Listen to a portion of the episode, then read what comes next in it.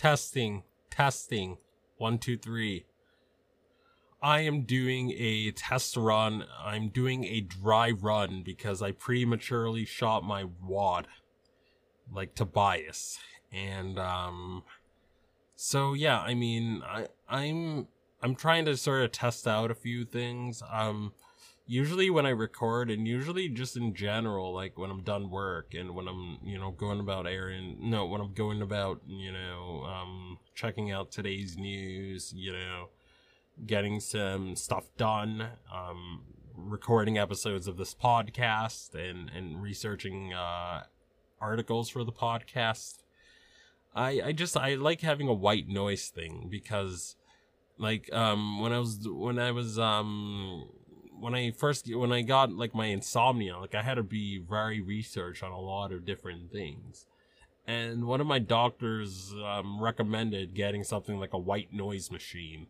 So it was something I ended up checking out, I believe. Or, or was it my doctor? Or was it just me that researched getting that or research, you know, just no, I think my yeah, I think my doctor did. You know, yeah, it was my doctor that recommended me getting a white noise machine. So I spent money and I did that. You know, I made it a priority and I got one of those and I use it all. I use it every day. I don't think there's a day I, I, I don't use it because I'm very weird. You know, I mean, I probably I probably have a touch of autism or a touch of uh, you know, OCD or a touch of you know, um, just I, I know I have ADD. That's a fact. But, you know, I'm very, like, I'm very sensitive to a lot of things. So, like, like anything, I'm, I'm a very light sleeper. Anything could wake me up. And, um, because of that, you know, that, that doesn't help my insomnia, but I haven't always had insomnia my entire life. It was only in the, it was only since 2012 to about tw- late 2016 that I was able to get that that I had it and then I was able to cure it. So 20 late 2016 was when you know I, I I got I finally had a treatment plan with my doctor and I had some good and I had some smoke and I was cuz when I first started getting back into marijuana again like a couple years ago um back in 2016 early then i had a um tabletop vaporizer i was using and then i bought a couple handheld vaporizers and i was mostly vaping my weed most of the time and then reusing the avv vaping that again or, or, or smoking that later or whatever. But um but i was mostly i was i was major for the majority of the time i was just vaping. And it wasn't until late 2016 that i was smoking it believe it or not. You know, I like to stand for smoking. I do because a lot of people, I feel, I feel with, with cannabis being more mainstream, they're like, there's a lot of people in the cannabis industry. You're like, oh, you don't need to smoke your cannabis.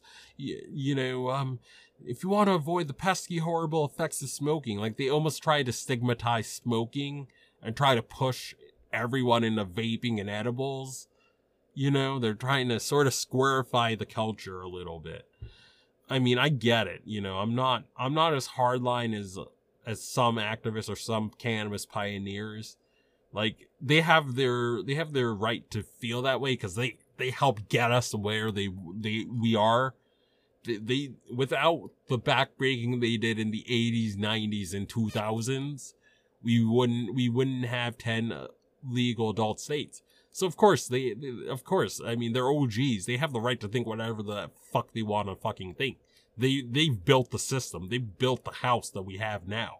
So uh, of course I'm gonna differ with them because they have a different rela- They have a stronger relation. They have the strongest relationship to the plant that out out of anybody. You know, we're just we're just all posers compared to them and but I mean, I don't, I, I kind of defer from them in the fact that, I mean, I do want mainstreaming because if is if if you're if you're flipping the chat the chat the TV and the Today Show is talking about marijuana, you know, it gets normalized with elderly people, which I which is mostly most of their audience, uh, my my humble opinion, and um, it gets it, it, it, gets tolerated and it and it, it gets it spreads to demographics that are highly against it, but have a lot of voting power. Power, you know, boomers, despite despite you know sort of aging and being you know elderly now, and in some are in their seventies,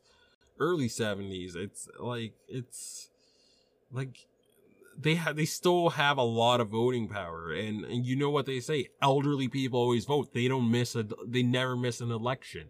They don't even miss election they don't miss election for dog catcher. They vote for city council they vote for the sheriff they vote for the county clerk. They don't miss a single election. Dog catcher n- not a single one they always vote. So if you can get that demographic to buy into cannabis and you can get middle america to buy into cannabis, I'm I'm okay with that. I'm okay I'm okay with it making some concessions or you know providing more options like vaping and and and, and gummies and you know and and cannabis inhalers. But at the same time, I don't want I don't want smoking to be demonized. Smoking is the OG method of using it. It's what cave what cave-ins, what people who discovered you, cannabis in in in, in Asia and in, in, in the Middle East is what it's what they were doing. That was the first form, smoking it. But um but yeah, I don't ever want that to go away because for me smoking is what helps my insomnia. Vaping helps sedate me to a certain extent, but I feel like even vaping at lower temperatures or or lower to medium temperatures, I, I vaping tends to give me more of a head high. So that never ever really works for my insomnia. And while, while, was doing cannabis again for the first few months, that's what I was doing. But I was still chasing sleep. But what the vaping was doing was it was getting rid of the headaches I would have from my insomnia and it was helping me to sort of improve my quality of life despite have still going through it until the ending of that year.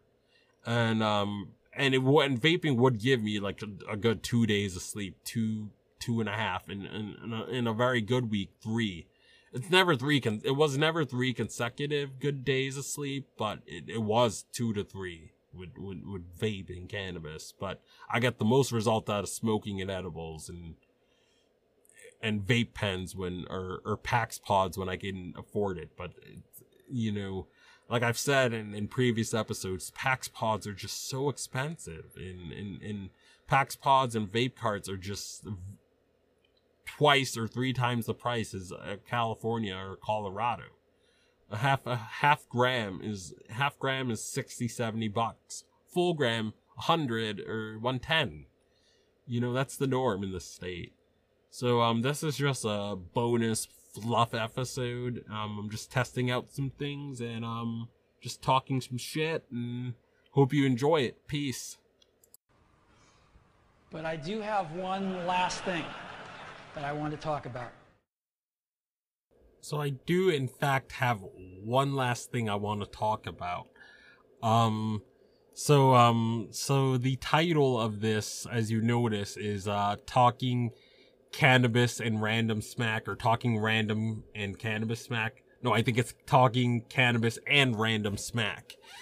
And um, the genesis of this sort of of this this sort of came from um, one of my favorite political pundits. Um, he's my favorite only to he's my favorite the only other person that's like king that's like daddy to me or whatever is um is Matt Taibbi. That he's number one. No one beats him in my in my in my opinion. Um yeah, I mean Matt Taibbi is is head and shoulders number one one to me. You know, and some people that are like number two, number two, number three ish in terms of punditry. Besides, okay, so so yeah, it's Matt Taibbi being number one, and then there's like Kyle Kulinski being like one B, and then um, and then the the uh commentator, the uh pundit, um Emma, Vin- uh, excuse me, Emma Vigeland. She's um she's with TYT. Um, I mean, I love her stuff. I she's one of those people that like could like the thing is with me like I don't hate sarcasm or snarkiness, but it has to be right, and it has to be the kind of snarkiness that punches up. she's able to do this to perfection. She's able to be sarcastic and not and not have it get on my nerves because some people they overdo it and they use it to sort of to to to punch down and to sort of to dunk on others and to just sort of be um to just be sort of irreverent and facetious and it, it could get on my nerves sometimes you know? I don't i don't mind like good sarcasm like if you if if you remember um the daily show like like the daily show and the colbert report and i'm talking about like in the aughts like not like the 2010s like when it was like the last days and it was sort and they started to get they started to get up their own asses in a sense like I'm, I'm talking about like the heyday of the colbert and daily show during the bush administration.